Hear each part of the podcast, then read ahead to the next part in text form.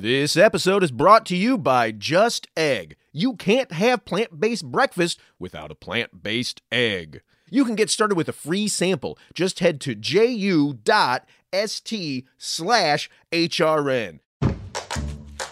With our growing season just around the corner, we're sowing seeds of knowledge and empathy on this week's episode of Meat and Three through four unique stories. I'm always shocked at how aggressive people are with their language. They'll have something like Japanese knotweed and they'll say, you know, these are terrible, they're they're foreigners, they're invasive and you know, but they're also, you know, they're really healthy if you eat them. We're surrounded by seeds that have already adapted to live with us and they're actually already kind of living in the future because cities are hotter and they're more polluted and they're more fragmented and these are the plants that can deal with that. Tune in to Meat and Three, available wherever you get your podcasts.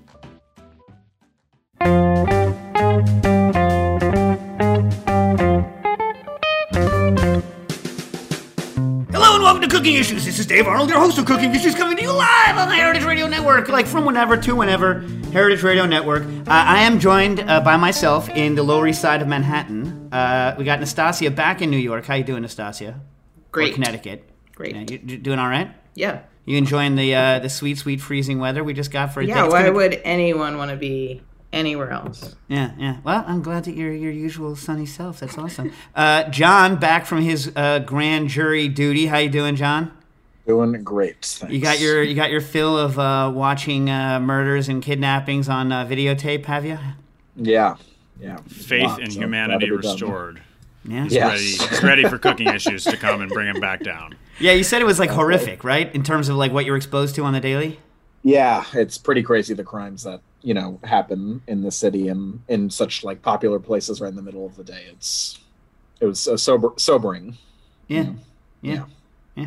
Uh, we got uh, Matt in his. Uh, you're you're permanently Rhode Island Heidi hold, hold right?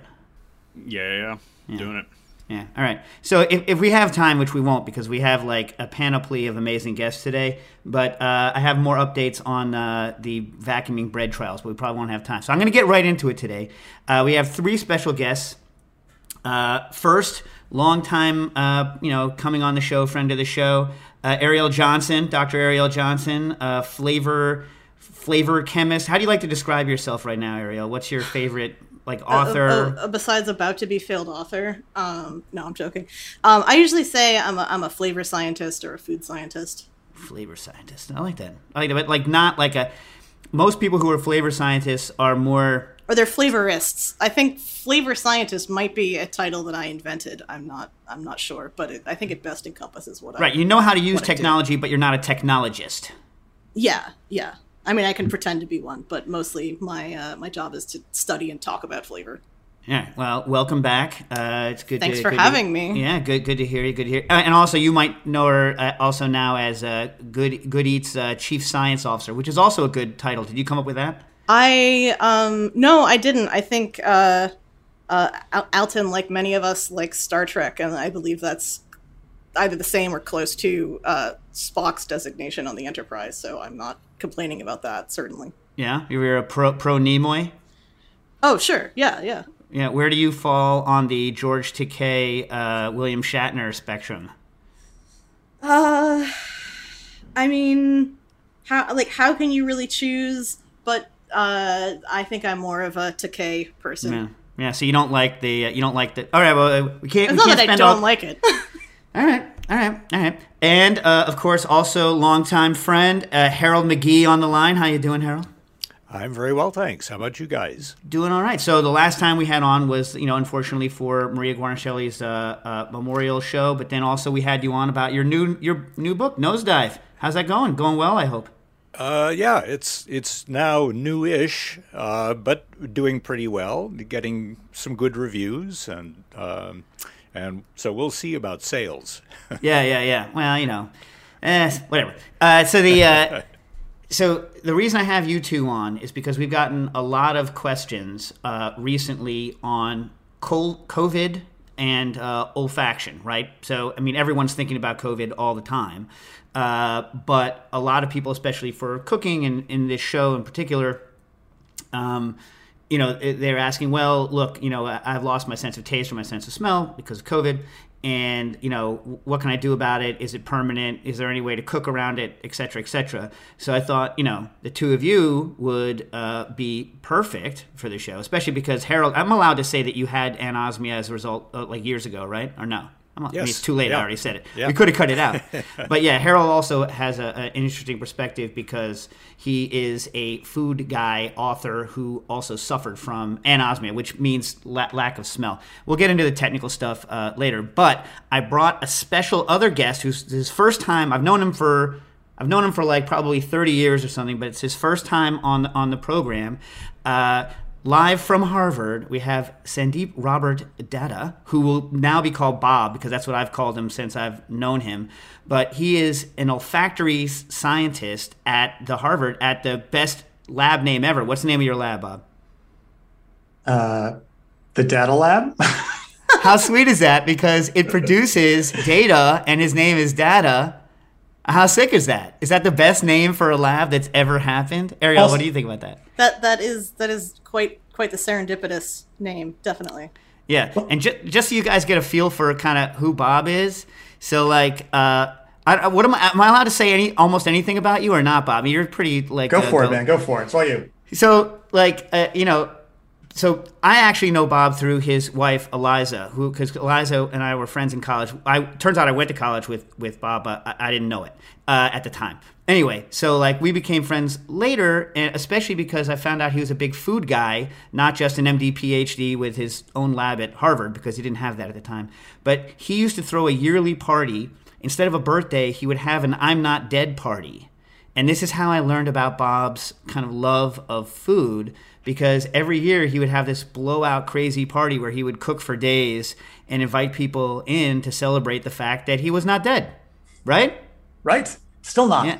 Still not dead. Uh, well, because he had a particularly horrible like medical procedure and you know problem that it, you know could have gone either. Let's just say it could have gone either way, right, Bob? Yeah. Thankfully, didn't. Yeah, yeah. So uh, we'll have him back on again. If you guys ever want to know about the perils of not paying your cryo bill, uh, God. like Bob's story on not paying your cryo bill will put you in tears. We'll put you in no matter tears. How, no matter how ba- you, badly off you are, you should always check your mail. That's my advice. Especially if you have important stuff in a deep freezer somewhere, Oh no. you might want to. All's God. well that ends well. All's well that ends well. It turns out that the people who were uh, who were threatening to turn off the switch on Bob's cryogenic uh, stored products also was lazy. And so uh, it, all's well that ended well on that one. Also, s- a little known fact about Bob: uh, Bob went to high school with uh, Snoop Dogg. True that. True that. Yeah, yeah, yeah. Uh, could- wait, did you grow up in Long Beach or what? Yeah, I grew up in a town next to Long Beach called Lakewood. Um, so yes, I basically am. A, you know, I, I kicked around the LBC all while growing up, basically. Yeah, so and I'll just- I, didn't, I didn't tell you this. We just had our high school reunion. Snoop Dogg threw the after party. And I got to tell you, it was ex- What? exactly. You know, Snoop Dogg came, Slick Rick came, Color Me Badd. Remember? I yeah. wanna sex you up. Remember? Oh, It was- yeah. Oh, It was incredible, incredible. It sounds incredible. See, I'm just trying to give you guys a flavor for who's going to be talking to you. All right. Uh, one last thing I'll give. It. This is the cooking issues crowd, especially will like this. You told me a story once that like uh, you were at your your house. You were a small child. Your grandma came over. I think it was your grandma came over to your house and was like, "What's wrong with you?" And the first thing she did is to your parents, "What's wrong with you?" Is she dug a hole in the ground and built a tandoor. True or false? This is what you told me. A hundred percent true. And that was the best food I've ever eaten. She would like, she dug the clay out of our backyard. I mean, she was in her 70s, hand built a, a tandoor and just killed it for the entire time she was living with us. It was, it was an incredible. I mean, that's that's that's like that's like grandma plus plus right there. Grandma plus plus. Yeah, that's awesome. Yeah, nice. Uh, well, because what what region was she from originally? From the Punjab. Nice, nice. Anyways, uh, all right, so that's enough of pre stuff. Now we're going to give a word of warning since we have three people who like know all the fancy words. Let's try to stay away for some word salad when we're talking about this stuff. All right, let's keep it. Let's keep it on the on the on the normal. Like uh, I'll give you an example. I was reading an interview in, in advance of this that uh, Bob gave to one of his uh, Harvard cronies over there, and they were talking about COVID and smell, right? And he's giving kind of a normal interview, like you know, hey, boo, and he's like, he's like, you know what? Sustentacular cells, they're more important than you think. It's kind of like they're like, you know, like glial cell important. And I'm like, and I'm like, no, no, no, no, no, no, no, no. First of all, I don't want to hear anyone say sustentacular unless they're saying, "How you's doing? Hey, sustentacular!" Like, for those of you that, for those of you that uh, aren't hip to sustentacular, as I was not, you know, before, you know, not before 8 a.m. this morning. Uh, you could just say support cell. You, there doesn't need to be a word sustentacular where you take I don't know, tacular and add it to sustain and get sustentacular. What the heck is it with that word? They're spectacular cells that sustain Amazing. things. The freaking like spectacular like like how high was the scientist who came up with that name when they did? But Well, you know, I fun, think they were first fact. name. You know, they were first name Sustentazing, right? And that didn't work out so well. Oh my god, sustentacular. Oh my god, such a word salad. All right, so the one like so we'll just get it straight. Are we going to use anosmia, parosmia, that word that means I can't taste? What's that one? Well, that would be ageusia if you can't There- taste, yeah. but anosmia is you can't smell, and parosmia is you can smell, but it's messed up. All right, all right. Now, I got Bob on not just because he's an olfactory scientist, and by the way, Bob spent many years uh, seeing like whether he could look at images of rats shrugging and then figure out what was going on in their brain with a camera, right? That eh, with a visual camera and then a camera that looked inside their actual brain while they were alive, and developed a microscope to do this. Is this a true story, or am I making this up? No, this is this is a true story. That work is ongoing, and uh, it's pretty cool. I'll tell you about it later. It's, uh, and, keeps and, and here one, one more thing before we get into it because that's again the, the flavor i like to tie this back to things even people who haven't had the covid here's some career advice from what bob did uh, as, a, as a younger researcher that i think is great career advice i think arielle you're especially going to enjoy this um, so he went to work for uh, a famous uh, person's lab at uh, Columbia University for uh, it was postdoc, right, Bob? Yep, yep. All right. So he's doing his postdoc for, and so he convinces this this guy to build a fantastically expensive new microscope. Well, and the name of the microscope was it two photon microscope? Yeah, it's, a, yeah, it's a multi-photon microscope. Exactly. yeah, yeah, yeah. And so, how much did that sucker cost? Uh, you know, the laser to power it was a quarter million dollars. Okay, okay. So, and that was, that, hey, folks, that's just the laser. We're not talking about like the optics. Like, the light bulb, the light, it's quarter million dollars for the light. Yeah, yeah, yeah, yeah. So anyway, so we're talking like lo- lots of money, not to mention like you know all the rats that Bob was going through left and right. By the way, no illegal way to kill a rat in New York City. Anyway, um, the so what he did, and this is the genius for all of you growing up. I know that a lot of people who are when they're younger, they're worried that they're going to go work for someone. Like for us, it's probably in a restaurant or in hospitality, and they're going to give all their good ideas to the person who's getting all the credit.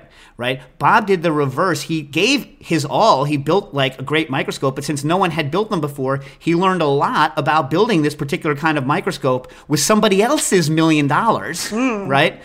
Became the guy who knew how to build the million dollar microscope and then got to build one that was like twice as good when he moved over to Harvard and got his own lab. So this is good career advice. Am I right, Bob? It's all yeah, it's good career advice. Always spending someone else's money is good advice. Spend someone else's money first. Don't worry about giving up the idea. Instead, learn on somebody else's nickel and then become the heavyweight. No? Easy peasy. Yeah. That is And great how's advice. That, how- yeah.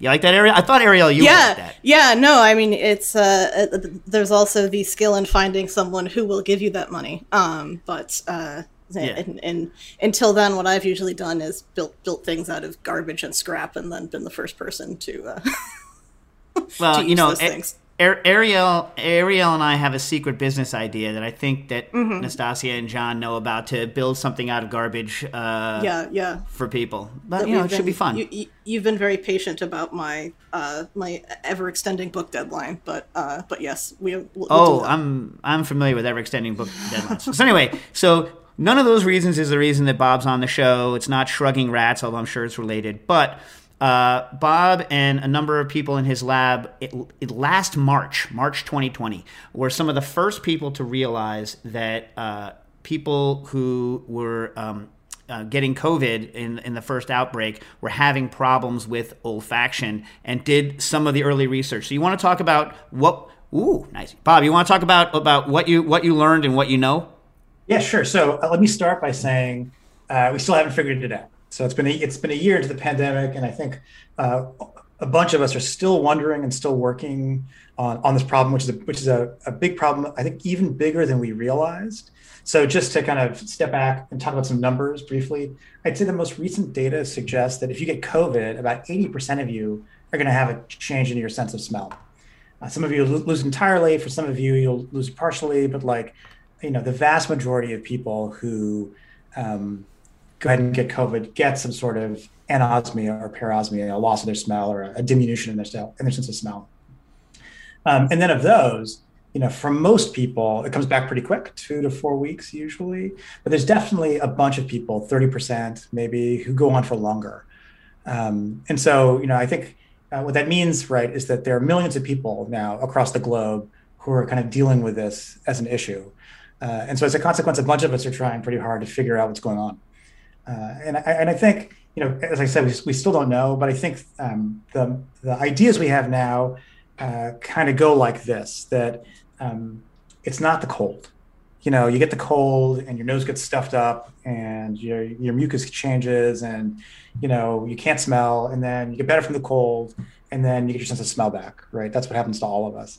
And it's pretty clear now that's not what this virus is doing. This virus is doing something totally different. Um, that is that's kind of changing our ways of thinking about what's important when we, you know, to the function of our ability to smell. Uh, and as Dave kind of mentioned, you know, the thing that we initially thought was um, that maybe the virus goes up into your nose and infects a part of your nasal cavity called the olfactory epithelium. I'll try to keep the longish words to a minimum, but this is like a part of, of the inside of your nose that's responsible for detecting odors, responsible for smelling, for smelling. And you know, really, I'm a neurobiologist, right? So like, I care about the brain, I care about neurons and process information. And that's what that's what you know wakes wakes me up in the morning. And the olfactory epithelium is filled with these neurons, which are just like the cells in your brain, except they live in your nose. Uh, and these neurons are responsible for sensing smells in the world. So you take a sniff, right? You get all these small molecules that are that are volatile, that, that are coming off of your food, they're coming off of everything in your environment. Yeah, it, they come into your nose and they interact with these neurons in your nose, and then your neurons. You're going to love this these neurons actually communicate with your brain because they have these little bits of wiring, uh, which are called axons, that actually poke through holes in the base of your skull. So you have these tiny little holes that like separate your nose. You know, you have this bone that separates your, your nose from your brain, right? To, to prop the front of your brain up and not let it fall into your mouth. Uh, and into that little bone, which is called the cribriform plate, there are like a bunch of these little holes.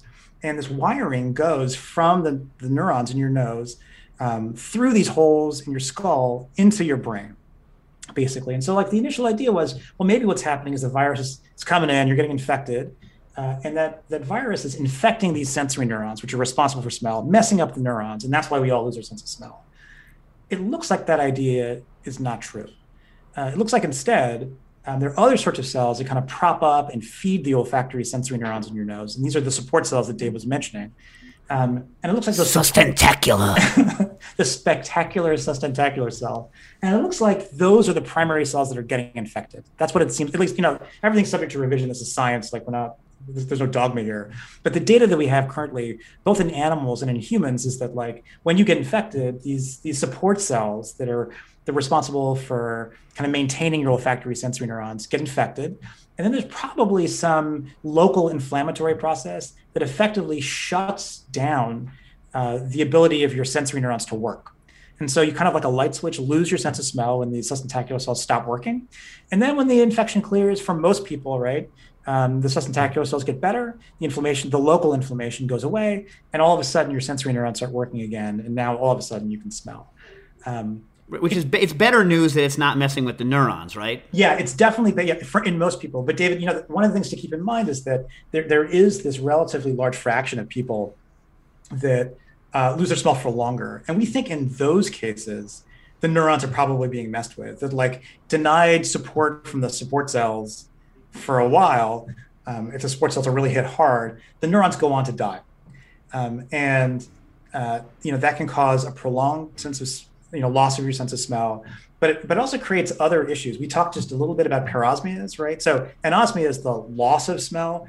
Parosmia, uh, as Arielle was describing, uh, is when um, different uh, smells smell wrong, and they often smell um, really funky and unpleasant. So you'll smell a flower, and it'll smell like sewage, for example, which is horrible. And actually, when you have parosmias, you know, lots of patients who have paros- parosmias now have trouble finding something to eat. And so we don't. Well, really... That's why that's why we're here because we have a bunch of people asking how to fix this or what's going on. They want to know. Yeah, yeah. So, so uh, uh, as, as I started, like, if we know little about how COVID causes anosmia, we know even less about how COVID causes parosmias. But there are some ideas. So, one interesting idea um, comes from the third type of cell that's in your olfactory epithelium. So there's these neurons that detect odors. There's these support cells. There's a third kind of cell called a stem cell. So in me and in you and in everyone, when we breathe in and out, what we're basically doing is breathing in a bunch of garbage in the air, right? Pollutants, pollen, viruses, particulates, cigarette smoke, toxins, like just like day in, day out, this olfactory epithelium is bombarded with all sorts of toxic trash. And the reason why we have nose hairs and we have mucus is to like help prevent that crap from, you know, damaging our neurons. But inevitably, our neurons are damaged and actually they die uh, just as part of the normal wear and tear of your olfactory epithelium. So there are these special cells called stem cells that actually rebuild the epithelium when it's damaged. So they regenerate neurons. Now, uh, that that process kicks into high gear when a virus like like the coronavirus, you know, really damages your olfactory epithelium. So what has to happen in order for that neuron, that new neuron that was just made to repair your epithelium, what has to happen for that thing to work? Well, you, you have a new neuron, it's born in your nose. So obviously it has to be able to detect odors, but also it has to send one of those wires up through one of those holes in your brain, uh, in, in your skull, and it has to go to just the right place in your brain. And so that's hard. Like that's there's a, there's a huge distance between your nose and this part of the brain that like that information has to go to. Um, and so it, it, takes a long time for that process to actually occur. And then often when the wiring, the axon, enters the brain, at the beginning, it's actually in the wrong place. And so, one idea about parosmias is that it actually ref- kind of reflects a process of repair and recovery. Your neurons are getting rebuilt, they're getting rewired, and you know that information is going to the brain, but it's not quite going to, to the right place. And confronted with this kind of weirdness, your brain turns that into like a nasty smell. And the idea is that over time, the wiring will refine itself, um, and the axons will increasingly go to the right places. Uh, and then the parosmias will go away, and you'll recover your sense of smell. So that's that's just one idea. There's probably more going on than we know, um, but that's the that's the current predominant theory. Wait, so the theory is eventually your brain will integrate it in the same way that it used to, or you'll just get used to the new integration and you're you'll tell yourself that it doesn't smell like gasoline anymore. It smells like whatever. We think it probably is going back to the way it was before, but part of what's definitely happening, and this kind of touches on what we can do to help patients, right? Part of what's happening probably is also your brain is relearning, uh, you know, what smells are. Um, and so, you know, I don't know if you've heard about this thing, but like the one clinical thing that has, you know, some evidence to support it to help with folks who are anosmic, hyposmic, meaning they have kind of less of a sense of smell, or parosmic after um, after COVID infections, is this thing called smell training, where basically you take a bunch of purified or essential oils, and there are a lot of websites actually online that can help kind of guide you through this process. There's one particularly good one called Abscent, uh, A B S C E N T um, that, that sells kits and has guides for how to do this. Basically, you smell various uh, smells or essential oils, you know, throughout the day, whose identity is known to you. So you smell lavender, you smell peppermint, you smell this, you smell that, and you just remind yourself, oh, this is peppermint, this is lavender, um, you know, this is apricot, this is peach, and you just do that over and over and over again. And it's thought through this f- kind of repeated smell training, your brain relearns what smells are uh, and helps to reintegrate the, the new information as it's coming in from your nose as your nose repairs itself. Harold, did you have did you do something like that when it happened to you? What, when you want to talk about your story about uh, going through this pre-COVID? Yeah, it was uh, very different uh, because I mean it, it was uh, similar in the sense that I woke up one morning, I I made myself a cup of coffee, and after a minute or so realized that I actually wasn't smelling it wasn't uh, I was tasting it, but I wasn't getting any of the the pleasant smells. Um, and then I noticed uh, through the rest of the day that I wasn't smelling anything, and that lasted for uh, several weeks. And um, I didn't have any symptoms. Uh, I didn't have any. I didn't have a cold. Uh, everything else seemed normal. So that was scary because I was in the middle of writing a book about smells. and uh, so I got in touch with um, friends of mine at the Monell Chemical Senses Center in Philadelphia, you know, asking them what could I do. And they basically said uh, at the time, and this is maybe six, seven years ago, uh, just hang in there and um, Usually it comes back, but sometimes it doesn't, and you won't know until uh, it does or doesn't. And I didn't uh, actually think of training you know trying to trying to exercise those muscles because I didn't really know what was going on.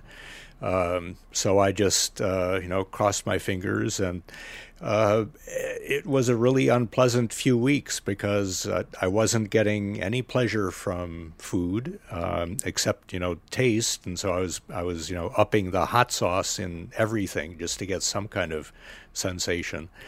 Um, and stopped going out to restaurants because there was no point. Uh, stopped drinking wine um, because there are cheaper ways to enjoy alcohol. Uh, and it, uh, and even just you know walking into my house or going out of my house, you know, and you you get a blast of fresh air and you kind of uh, you know just get a sense of the the environment. Uh, all that was gone. It was it was really upsetting. Uh, so anyway, I well, I lucked I, out. Yeah, it yeah. it came back um, eventually and gradually. Um, and uh, so yeah, it's it's not a not a nice experience.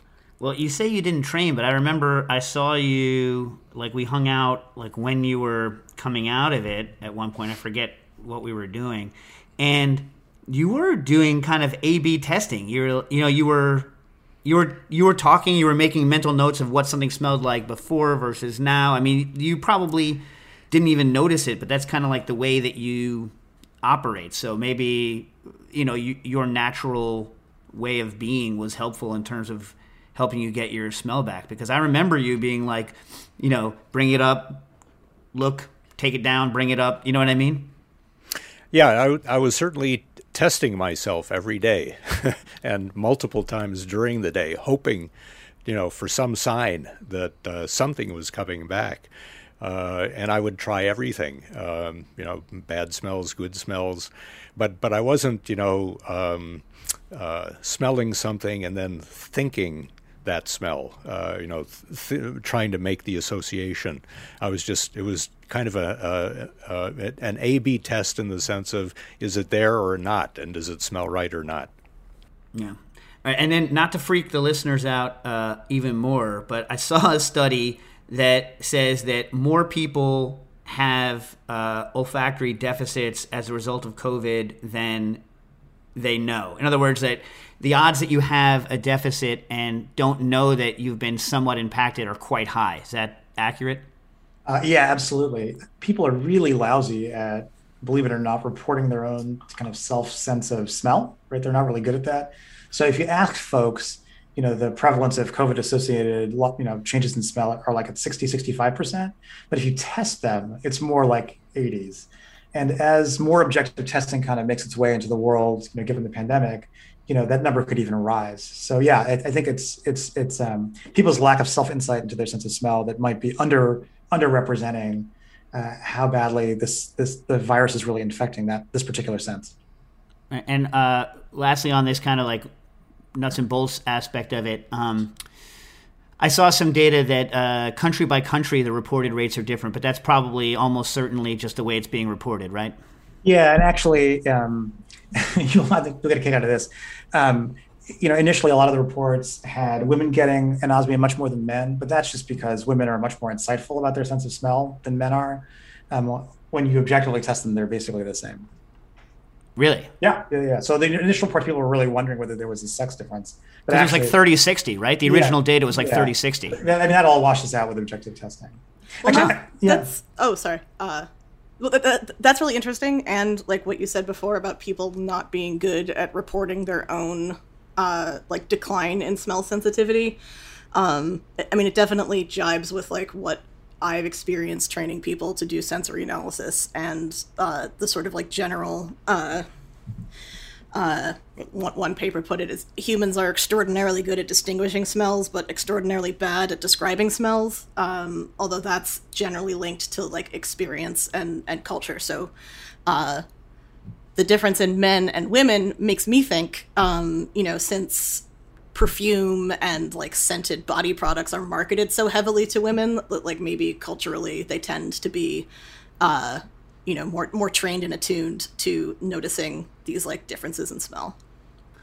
Well, so speaking of that, Arielle, uh, and testing, so Mike Bassman wants to know what kind of what are the what are the objective tests that they use uh, rather than just your subjective perception of it. Well, I mean, you know, technically speaking, no perception is truly subjective. Um, I mean, it's going to vary person by person, but like for the most part, uh, a glass of wine is not going to smell subjectively to somebody like a cheeseburger. Um, so, uh, which I know I, I am, uh, you know, belaboring a sort of pedantic pedantic point, but um, I don't know how they test in a in a medical context in um, doing a sensory analysis of, of wine or uh, uh, whiskey cocktails or rum, which is what I've I've done. Um, I mean, we we train people not in the ability to physically smell things, but in the ability to name the smells that they're uh, they're smelling, and we always do that with uh, physical references. So if if they say celery, we give them some you know fresh celery, celery seed, dried celery, and they have to tell us which one aligns with what they what they mean when they say celery. For example. Yeah, one one of the studies I saw was actually using the commercially available smells of uh, the nez du vin. Oh yeah, le nez du vin. Um, yeah, that's those a, things stink, a- man. Those things stink. Well, I mean, you're if you're, you're smelling smell molecules in concentrations that like no human is really supposed to or finds in nature.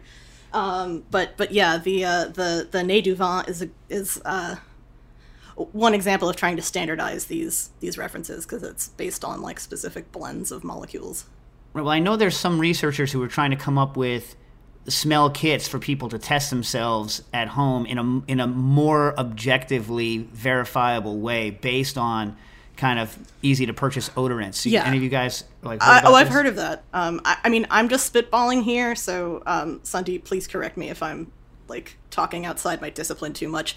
It sounds like it could be kind of analogous to uh, to like testing for concussions, where it's like much better to have a baseline uh, baseline reading or baseline test to compare to rather than trying to figure out from scratch, like post post trauma, um, if something has happened. You know, that's completely true. You know, my buddy Noam Sobel at the Weizmann Institute came up with a kind of clever solution to this, which is he wrote up a, a phone-based app where you just go into your kitchen and you pick five kind of canonical smells. And he has a long list of like 100 you can pick from. You just have to find five of them. Toothpaste is one of them, I think. Uh, not that that's my kitchen. um, and then you just measure them, measure your perception of them longitudinally. Yeah, Um, yeah. And so it's thought that like it's the delta, it's the change Right. that really is indicative. Because you know, human perception, as I'm sure you're aware, is so varied and so individualized. Um, Absolutely. that, you know, what's normal for me is very different from what's normal for you. And so this kind of longitudinal testing ends up being really important. Very cool. Uh, all right. So you talked a little bit uh, about. Well, we'll go- we'll go this one first on treatment. So Jim wanted to know, other than uh, steroids and platelet stuff, is there any thoughts on uh, stem st- stem cell therapy for fixing uh, fixing this problem in the future? Like how how many years away are they from being able to fix this like that way? Well, you know, like like I said, um, there are stem cells in your nose that repair your epithelium, and so people have long been fascinated with that because um, a thing that maybe you guys don't know is that, or maybe you do know, right? Is that like your brain isn't very good at repairing itself precisely because it doesn't have very many stem cells. There's a very small population of stem cells in your hippocampus, for example, um, but that's you know that's basically it. Um, except for your nose, which continuously regenerates these neurons. And so people have actually been taking nose tissue and like putting it in damaged spinal cords, for example, to try to see whether the stem cells from your nose can rebuild other parts of your nervous system. Um, my buddy Brad Goldstein at Duke has actually done this for smell in animal models. So you can damage the olfactory epithelium of a mouse, and then you can transplant back into that mouse some new olfactory stem cells. It turns out that works. It actually repairs the epithelium.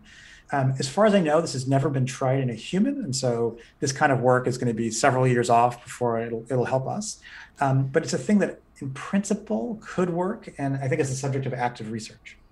How many years do you guys? This is not related to COVID. How many years until like the average high school student can CRISPR themselves up and turn themselves into a glow in the dark rave rave party person? I mean, I know a guy that sells kits for that. But, uh. you know, it's coming. I, I'd wait. I don't know. I'd wait. yeah, I, I, haven't. I haven't tried it. I just, uh, you know. I mean, if I was going to CRISPR myself, it would be a glow in the dark, like huge, like patch right in the middle of my forehead, so I wouldn't need to worry about a headlamp. And then when everyone turns the lights down, I would still be able to see. You know what I mean? There's an artist. I'm going to look up his name who made a rabbit glow in the dark somehow. Um, Dave, wait, Dave. If if I, if I could CRISPR and photosynthesis into you, you wouldn't take that. Right? I, I, like eating so much, man. I don't, I, don't I, I, don't need sugar injected, you know, into me, you know. And then uh, I don't know. I mean, it would be a good use of my extra carbon dioxide, and Nastasia tells me I have enough of it, right? yeah. Um, all right, uh, and and I'm gonna want a specific answer to this. Nicole wrote in. I know we've touched on it, but do they have any information on the frequency of uh, full versus partial recovery, uh, and does it come back the same? She's personally panicked and dying to know. Um, my understanding is that when people recover, they feel pretty normal, and I think the data are still emerging about rates of recovery and and the nature and the course of the recovery. I mean, we've only been in this pandemic for a year, and I'll just remind you, like this is the biggest olfactory crisis perhaps humanity has ever faced. I realize it sounds kind of ridiculous, but it's true. No, it's totally true. Right? I mean, new onset anosmia is ex- extremely rare, right? Um, and so now all of a sudden we're just confronted with this, and we're learning about it as we go. Well, the question I have then is like also, uh, you know, because this disease is also impacting, um, you know, people like for instance in nursing homes disproportionately, and they're having they have trouble typically eating and enjoying what's going on anyway. Are we going to see more people dying from lack of nutrition over the next like uh, year because they just don't want to eat anymore and they're already in a compromised position? Yeah, I mean, there's really three things here. One is that smell is essential to sense danger, right? So on like there's actually a family of nine, I think, in Texas, where eight of them were anosmic and there was a fire in the house and none of them noticed, except for the one person who wasn't anosmic who dragged the other eight out. So like that's a real thing. The, the nutrition thing is absolutely an issue. Um, it's an issue, you know, as you get older, as you were just kind of implying, you know, people begin to lose their sense of smells and, and sense of smell. And if you look at people in their 80s, lots of them are functionally anosmic. And that goes with a, a change in nutritional status. I actually want to focus on a thing that Harold was bringing up. Um, you know, he was describing his personal experience with anosmia, and basically he was describing feeling blue. And I think lots of people who have lost their sense of smell um, have that sense that they're kind of uh, floating in the world and a little bit emotionally out of sorts. Um, and that is, in a sense, to be expected. Your sense of smell is very directly connected to the emotional and memory centers in your brain. And when you lose your when people lose their sense of smell, it's actually a known risk factor for depression. And so, for for your listeners, I really want to emphasize that if that's how you're feeling, it's it's like kind of expected. It's part of what happens to people when they lose their sense of smell, and you should seek help. Um, you know, it's a, it's. Um, I think one of the things that um, the medical community is going to face is a lot of depression that's related to people with prolonged loss of their sense of smell, and it's important to be be really aware of that um, and sympathetic to that. Um, speaking of uh, going back to age and training and sense of smell in general, so if training helps you with COVID-related, uh, you know, loss of smell, whether entire or partial, could training help everyone as they as they're getting older to train their nose to constantly be aware? Is being aware of smells around you going to keep your sense of smell longer? Is there any data on this? I, I don't know of any data. Arielle, do you know any data? Uh, no, I was I was just trying. I mean, it's a super intriguing question. I was just trying to uh, think of if I knew any papers that talk about that. Um, I, d- I, mean, I don't lot, know any. yeah. I don't know any specifically, but I do remember reading uh, that, in fact, you can, uh, to some extent, um, uh, improve older people's um, uh, what acuity or just you know appreciation of that uh, sense by getting them to use it in a in a kind of focused, con- uh, conscious way. Mm. Um, so I think there there there is there have been studies like that done. I don't know how big, uh, how long ago, uh, but um, yeah, I, I think I, I'm I'm certainly thinking as I turn seventy that I'm going to be um, exercising my sense of smell as much as I can. well, because because I know there's data on cognition, right? People who like re, you know relatively challenge their brains like tend to keep their cognition uh, in better shape longer, right? So um, maybe same is true for smells. Who knows, right? Yeah, I mean it's totally reasonable. And actually, you know, the part of your central brain that's responsible for processing smells and assigning them to perception and maybe uh, helping you make decisions based upon smells. That part of your brain is super plastic. It's really, really flexible. And so I, I, can imagine that working it out would be really helpful as you get older.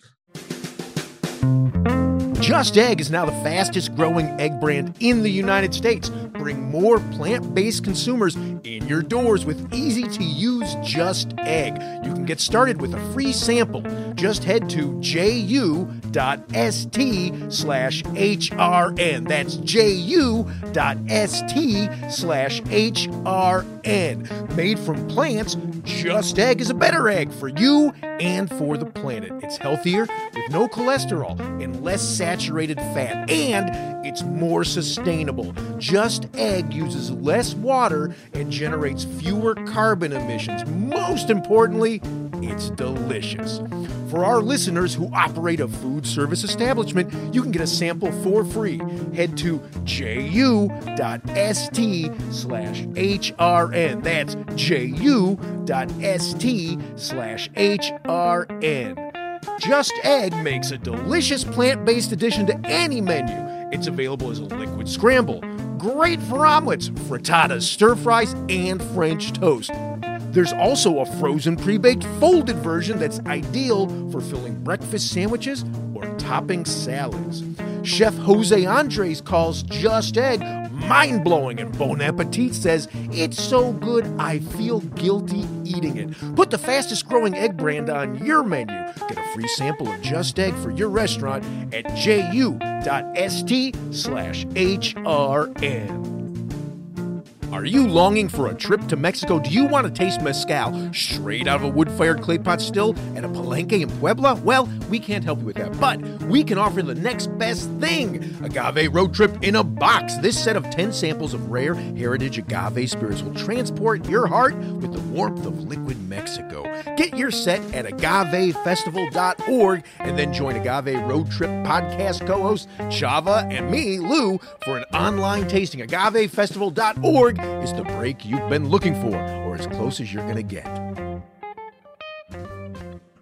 All right, now I'm going to read the question that started it all, and then you guys can have at it. We've talked uh, we've talked around it, but the reason I decided to have you all was we got a question from uh, Jill Kubika via email. Uh, I'm sure I mutilated your last name. I apologize, Jill. Um, okay, my friend is about three months post COVID, and suddenly a new devastating side effect has surfaced parosmia. It started when he thought his jar of peanut butter had suddenly horribly gone rancid. So this is later. And by the way, I'll say also, my wife, Jen, now every once in a while has like what she calls like flashback phantom smells, where she smells gasoline all of a sudden for no reason, nowhere hmm. near a, a gas thing. It started when he thought his jar of peanut butter has gone horribly rancid. Over the next 48 hours, many other foods he encountered also exhibited this rancidity. Several others with this after effect have been described uh, have described their new taste encounters to be horrendous mixes of feces and rotting garbage. Uh, have been advised by doctors that this could potentially last up to years. Now, right there, she's making me think sulfurous compounds, right? Feces, garbage, sulfurous, and, and nitrogen compounds. Well, well, yeah, but oh yeah, so yeah, I was gonna say uh, keep reading because also nitrogen, but you uh, Yeah, yeah. yeah, yeah. Yeah, here is a list of foods that trigger this smell from my friend. Anything with nuts, alliums, garlic, and onions. So there's your sulfur, right? Uh, meat, meat that is breaded, which is interesting. Breaded meat, uh, grilled, blackened, or, or fried meats, I guess, or foods. Chocolate. Uh, and acidic candy, which isn't particularly aromatic, which is interesting. Uh, things that do not trigger dumpster mouth, which is, I guess, a good term. Can you guys use that professionally going forward? dumpster mouth. You have to give it to Jill though. Like you have to, you know, quote her as dumpster mouth. Uh, things that do not tr- uh, trigger the dumpster mouth: salmon, sausages, donuts, bagels. Thank goodness. By the way, if we have time, which we won't, Bill de Blasio toasting his bagel. I mean, you could toast a bagel at home if you like, but you're the mayor of the New York. What? Okay. uh, I mean, come on, people. You're the mayor of New York City. Come on, you don't eat pizza with a fork here. You don't want to. Come on. Uh, It, it is one that- of the one of the ceremonies of state that you have to observe, regardless of personal preference. If you're the uh, if you're the Yeah, he's like, I want a whole wheat bagel with extra cream cheese toasted. You're like, you're the mayor of New York. No, you don't. No, you don't. Every everything untoasted scallion, obviously. I mean, jeez Louise. Anyway, uh, so tomato soup and most dairy. Um, my friend would like to get back to enjoying meals and keep the nausea slash vomiting to a minimum. This has been affecting both his physical and mental health. Uh, as we were saying, mental health. Uh, is there anything you can find or think of that's similar in process or chemical makeup amongst the trigger foods that he can avoid? Or any research uh, you can find to help someone suffering from this redevelop their sense of taste? Thanks in advance. And for Nastasia's notes, uh, Jill is 30, female, single, and a home cook that has almost no, no gadgets but still enjoys food science and restaurant industry shop talk. She's a former server. Uh, and I'm going to piggyback on what you're going to answer for this, Uh-huh. and also say is uh, is there any relation between this kind of uh, kind of taste and smell transference and what happens to some women when they're pregnant and smells that were formerly fine are now intolerable? That's an interesting question. I don't have an answer for that right now, but um, I mean, Harold, Dave mentioned this. Harold, let me know if this stood out to you too. Like immediately, um, I mean, obviously, a lot of these nasty smells come from the Maillard reaction, especially in the, the like breaded, grilled meat. Um, you know, and then the uh, the the alliums. That's obviously like a sulfur thing. Um, I was stuck a little on the nuts, but the nuts have like tons of pyrazines in them. So I mean, it makes me immediately think like sulfur and nitrogen heteromolecules. Um, you know, we mentioned flowers earlier. Those can have indoles, which have nitrogen, and aminoacetophenone, which also have nitrogen. Um, and, I mean, just from my own like lab work, uh, I know that we, we humans tend to have like very low thresholds to many sulfur and nitrogen compounds. Um, so they are molecules that we're already pretty physiologically sensitive to already. Um, was my like initial takeaway.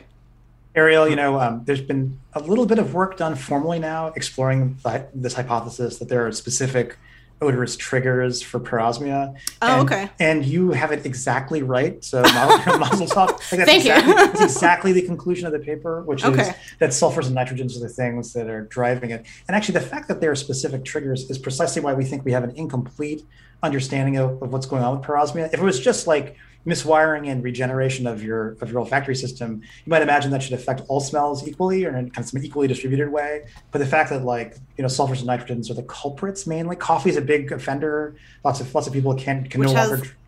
Oh, Right. coffee famously, I mean, obviously a lot of like nitrogen pyrazines and pyridines from the Maillard reaction, but like some of the main odorants are like sulfur containing furanones from Yeah, uh, from cysteine.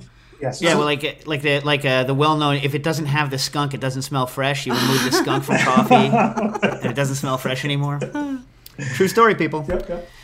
Um, so, uh, So that- w- one that- question I had real quick. Sorry. Uh, So, Bob, the training before does that also, if you keep smelling smells that smell like dumpsters, does that help rewire your brain to have them not smell like dumpster anymore? Yeah, I don't I don't know about that actually. I think the spell training has always been focused on pleasant things. So I think that's a, I think, I think that's actually a really good question, and it's it's worth wondering whether or not people can habituate to the dumpster smells. Right, that's also a, a, a, an important question question worth asking. Yeah, I mean, like adults can habituate to like epoisse cheese, so uh, Harold can habituate to surströmming. I was just going to mention that the uh, I think the paper that Bob is referring to uh, on uh, medRxiv from um, from the UK uh, that actually took coffee apart into its components and then had people uh, suffering post COVID um, smell the individual components. And sure enough, it's the sulfur compounds and the pyrazines that they respond to. But the other weird thing that this uh, paper reported is that. Um, uh, a number of people in their study found or find the smell of uh, excrement uh, not excremental. Uh, it's kind of, you know, biscuity, I think is the term that they used. and they found that those people did not respond to indole, skatole, both of which are nitrogen Mhm. compounds, and uh, or to cresol, which are the main components in in uh, smelly components in excrement. So it's uh, it's really puzzling and and complicated. Wait, but they, they they they normally could smell poop as poop, but post COVID now poop is biscuit. That's right. Yeah. So so dumpster is is maybe not the right term because uh, yeah, good things smell dumpsterish, but dumpster itself smells nice. Well, I mean, since uh, since fe- feces is mostly dead bacteria, I wonder if there's some kind of like, you know, when you age champagne on lees, you get that like biscuity smell. I wonder if maybe people are just smelling like uh, uh, yes, cellular proteolysis. And Was that bis- is that biscuity smell related to the mushroomy smell? mushroomy taste? Um, I mean, mushroomy would probably be from like an eight carbon aldehyde or ketone, and Yeah. biscuity. I mean, that biscuity is often also aldehydes, but like smaller ones, just off the top of my head. Um, Let's, let's hit some of these more questions. Uh, this is a this is a not COVID related, but from uh, Dylan Hoyer. Uh, uh, so uh, you did an interview on Heritage uh, Herald that left left Dylan wondering if smells are created from pre-existing molecules. Can we ever create truly new smells? Well, I think that's something that people are are making concerted efforts at uh, and have been for a long time, uh, especially in the perfume business, where you know Mhm. people are uh, trying to come up with molecules that are you know cheaper to to make than uh, extracting natural components, but give something like the uh, a similar effect.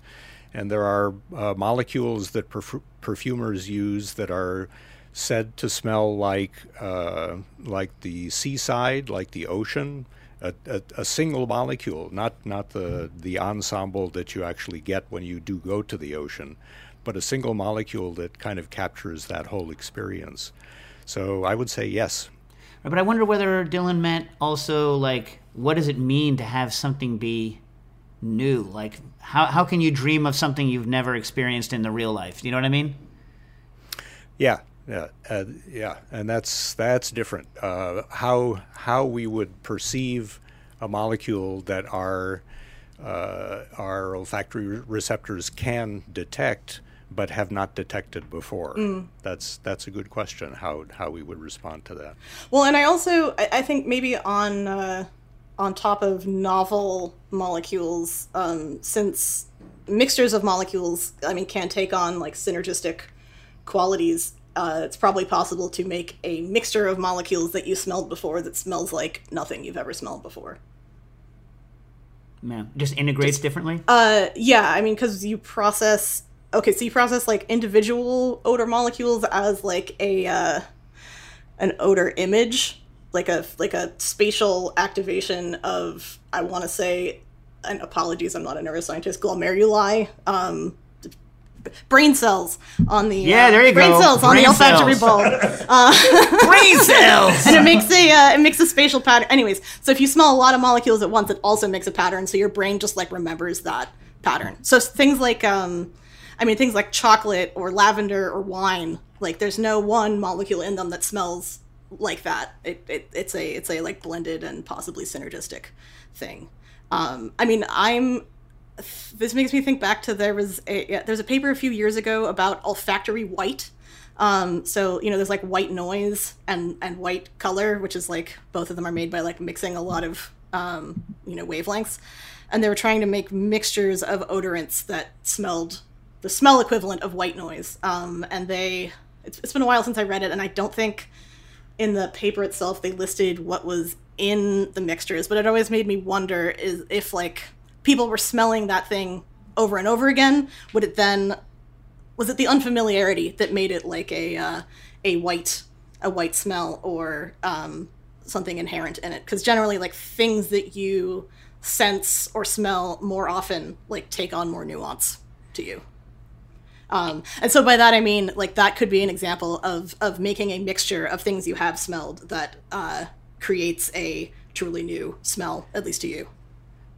Speaking of neutral white, Arielle, Mm-hmm. is there or does anyone here know of like so like gymnemic acid? You take it, it knocks out your sense of sweet. Mm. Is there like a te- is there a temporary smell knockout other than just holding your nose? Is there actually like some sort of like you can take something and experience this for like half of an hour without fear of, of uh, being permanent or no? Not that I know of, but Dave, I would kill for such a thing. We, we, we, if there just isn't, I would love to be able to like, um, you know, turn on and off the olfactory system at will, and that's that's not a that's not a problem that's been solved. Yeah. yeah. Besides, I mean, we just use nose clamps, but uh, Yeah, but that's you know it's not perfect. Yeah. Yeah, it's just uh, diminishing. Yeah, yeah. Uh, Andrew Hyatt wants to know I'm curious on thoughts on how to improve the ability to distinguish smells, picking out notes in wine, for example. So this dovetails, I guess, with the with the training. But any specific advice? Anyone? I can jump in. Um, yeah, I mean, like really, and you know, Harold touched on this too. It's really just about practice. I mean, you know, there is like, uh, natural variation in sensitivity. People express different amounts of different olfactory receptors in in their olfactory epithelium, um, their nose. Uh, you know that's sort of a baseline but i'm and i haven't read any like empirical data on this i'm, I'm pretty convinced that most most people who like work very creatively with with smell um, whether that's like perfumers or sommeliers or, or chefs and stuff like that uh, much more about like what you choose to pay attention to than any sort of like innate uh, innate sensitivity. And um, so i mean in terms of like specific advice i usually just uh, well, like sometimes I steal ideas from like uh, sensory science and sensory descriptive analysis, which is literally just like smell four different versions of like celery or grass or chocolate and like pay attention to the differences. Um, and you know, other than that, just like smell as many things as you can and pay attention to what you're smelling. And it's really just I found like a process of time. I mean, you know, I, I like professionally work on food and smell now, um, but when I started out at like when I started grad school at like 22, um, I was in I was in the wine department uh, at at UC Davis, and you know I signed up as a panelist for some of these sensory analysis things, and I like I could not smell oak, like I could not detect oak in wine. It did not like exist for me. Um, and then after like maybe a month of like smelling the same samples every day, it all of a sudden like slid into focus. It's like, oh, that's oak. Um, Yeah, you can't li- you can't leave UC Davis without uh, being a steel tank head, right? this is oak and you hate it, right? Is that what they do? This is oak and you hate it. That's UC Davis, no? In a nutshell, or It, I it, it, about it, depends. Yeah. Sometimes, sometimes Uh, it's oak chips. No, actually, I have a couple of people in my uh, in my lab were specifically studying the flavor chemistry of oak barrels and like what got extracted into wine at like different toast levels and stuff. Um, Mm, but, toast levels. Yeah. Uh, Bob, do you do any trigeminal stuff at the up at the Harvard or no? Uh, no, we- we don't. Others do, but but yeah, but it's it's, it's important to consider in all this because it looks like taste and chemesthesis are also affected by the virus, right? Right. So like, I've heard that, I- I, I, don't know. So tri- trigeminal, by the way, to D word salad, is pain foods. Pain foods. Well, pa- pa- Uh, pain and touch foods because it's like uh, like astringency is trigeminal also. Right. So here's a question that you, I'm going to throw at you guys. Is why I asked. Uh, th- I dealt with it a little bit last week, but uh, Spencer Roberts wants to know um, about Szechuan peppercorns. Uh, they, they, they blow it. They blow his taste buds out. Right. So the question is: Is there any way to to speed up tamping that down?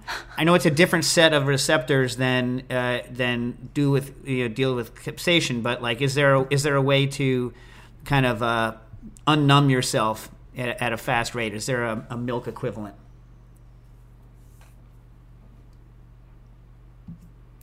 Well, I, I've never uh, made an effort to find something like that, and I'm not aware of any. um you know, it's it's uh, a, an odd set of sensations that uh, that you get from uh, Szechuan peppercorn, and so I think there there's a lot of interest in it, uh, and you know, figuring out what what ion channels are being hit and that kind of thing. But when it comes to dealing with it practically, I haven't seen any information about how to you know e- extract the uh, the compounds from your uh, from your tissues faster than otherwise. Yeah, I mean, yeah, I mean, I think I think a lot of, or for the most part, people people eat, you know, Sichuan pepper or mala food specifically for that sensation because they want to have it for a while. But um, Harold, maybe you know the latest. You know, I thought that uh, like sanshool hit potassium channels, right, and inhibited neural Yeah. transmission as a consequence. So you, you, could, you could probably actually screen for an antagonist for for a for an antagonist of that effect if you wanted, right? So if someone was really eager to reverse their sanshool mouth and had several million dollars in a lab. I think I think it's an achievable goal. I'm not certain anyone would do it, but I think it's achievable. Well, Bob, maybe you could do it. Maybe you could do it for me. Maybe. By the way, by the way, I know this is a like like totally a, a cheap shot, but like I like flavored some flavored oils, right? Ones that weren't overused in the early 90s, I like, right? So like obviously I can't deal with truffle oil just because you used to walk into a restaurant in the 90s and it was like, "Boo! Oh, Jesus."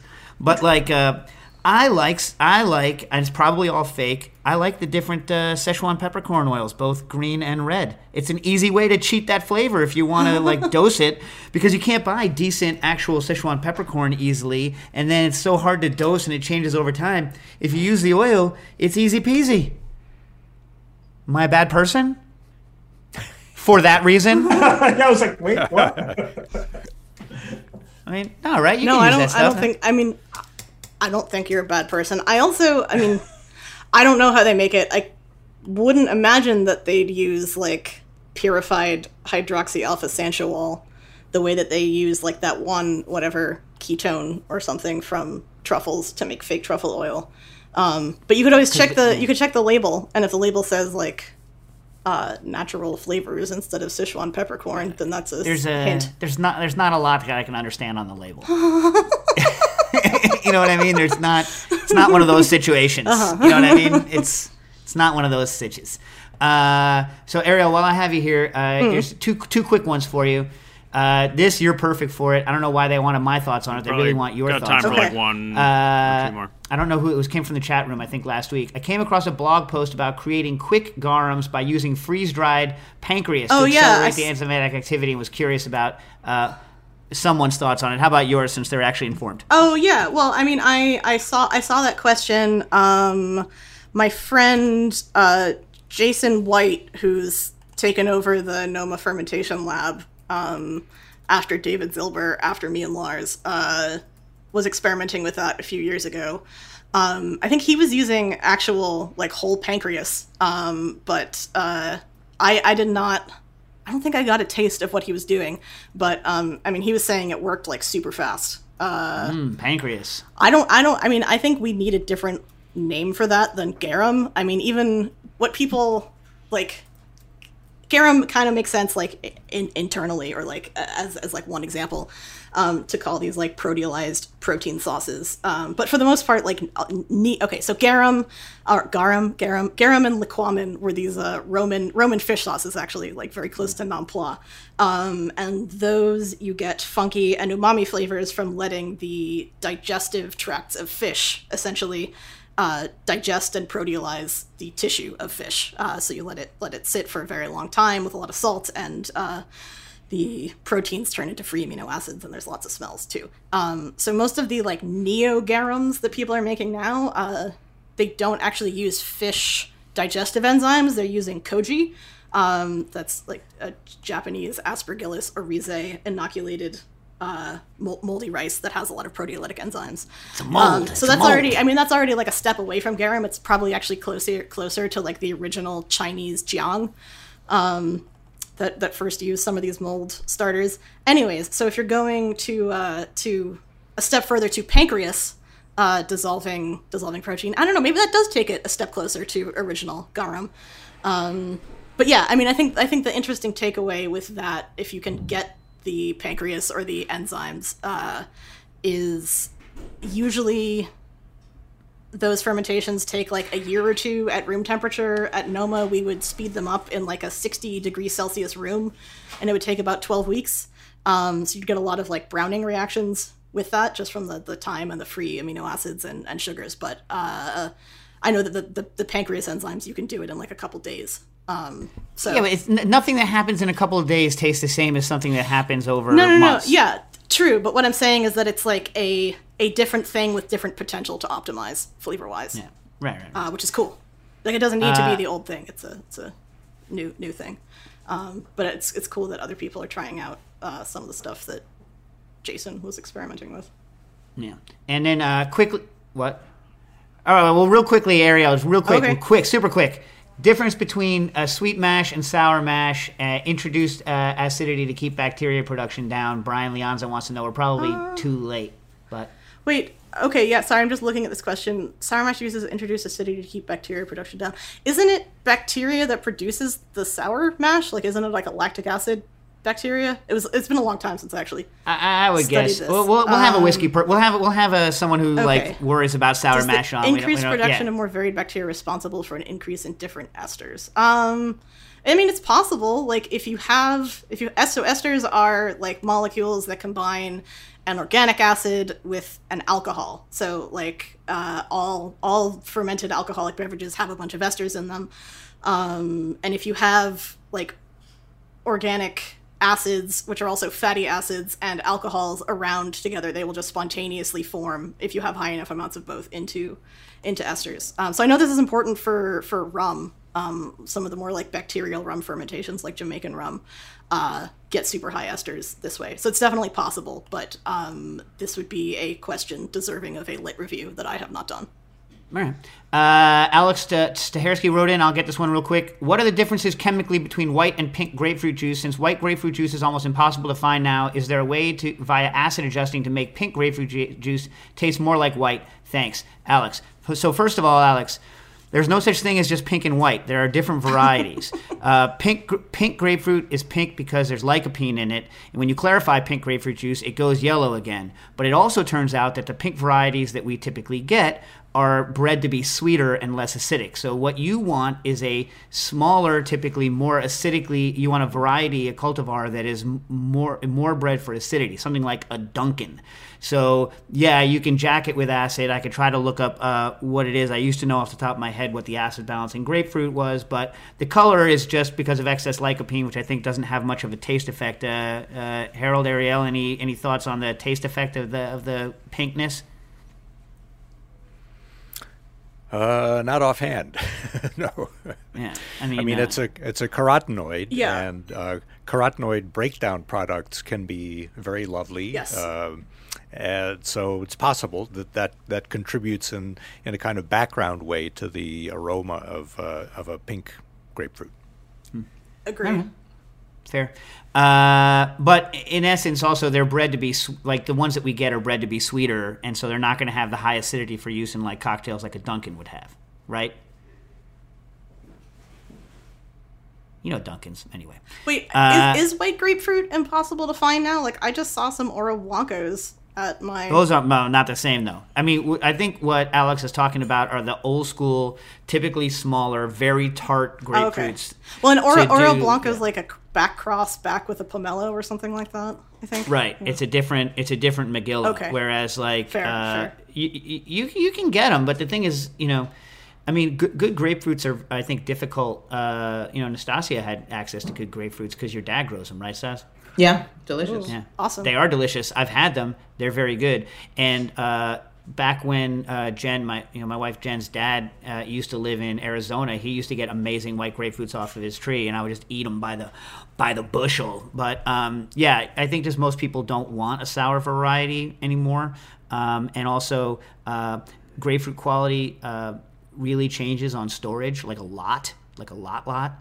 And maybe the pink ones are better at holding some of their characteristics longer than some of the uh, older variety white ones. I don't know, and maybe that's why you don't see them as often. Well, I, I, I don't. I mean, carotenoids can act as antioxidants, or like that's what they're evolved to do. oh yeah, that's why uh, Ronald Reagan says that ketchup is uh, a healthy vegetable, right? Lycopene, same same thing. Yeah. I do. Sorry, this is not science related at all. I do just have to interject that, like, I mean, I'm a I'm a northeasterner. I grew up in Boston and then like moved to New York. And like the thing that blew my mind the most when I moved to California for grad school was just that, like, oh yeah, I have a citrus tree in my backyard, and everyone treats that like it's totally normal, and it's like completely mind blowing. Yeah, it's not normal. to, to someone from that, like, you can just go and pick a lemon. Um, or a grapefruit, and I'm still incredibly jealous of that. Um, but needed needed to shout out how like totally bizarre and wonderful Yeah, that still yeah. is to me. Nastasia left that to come back to this coast. yeah, I mean, I guess she must like us a lot. Yep, that is. The I don't reason. know. I don't know about that. All right, so uh, let's get our last licks in before uh, Matt shut, shuts us off. Uh, we'll go. We'll go. We'll go around. We'll go around the table. Uh, any uh, last uh, COVID anosmia, like places to go, places to think, Bob? Anything? Uh, any last licks you got here? No, it's a good discussion. I just think it's this is a problem we don't understand. We got to keep working on. Yeah. And uh, you know you can follow uh, Bob at uh, what has it? Da- is it datta underscore lab? Which is one word, dattalab.org with two T's. Two t- oh two T's. It's still the best name of any lab ever. It's also my favorite character from Star Trek: The Next Generation. Oh, yeah. It's too. ba- It's too bad that you decided to go into this and not like data science. Then you could have been like data lab, data scientist, data. Like you could have been like all all data data all the time. Uh, but anyway, yeah, we'll we'll have you back on to talk about the horrors of not paying your cryo bill and uh, other fun things uh, at some point. Bob, thanks for, so much for being on. Thanks for having me.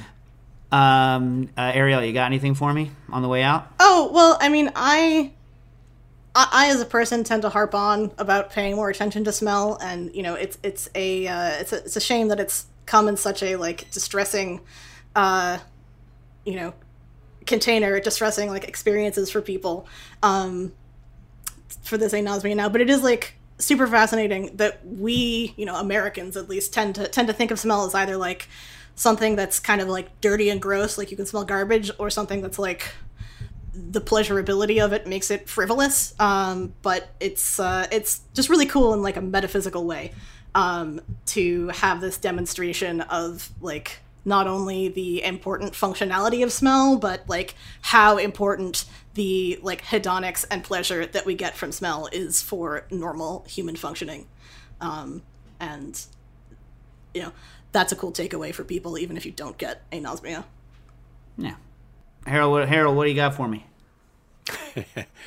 I would uh, recommend that, that website that Bob uh, mentioned, AbScent, A B S C E N T dot org, which is based in the UK, and uh, just lots of really good information um, about about smell and problems with smell and things to do about problems with smell.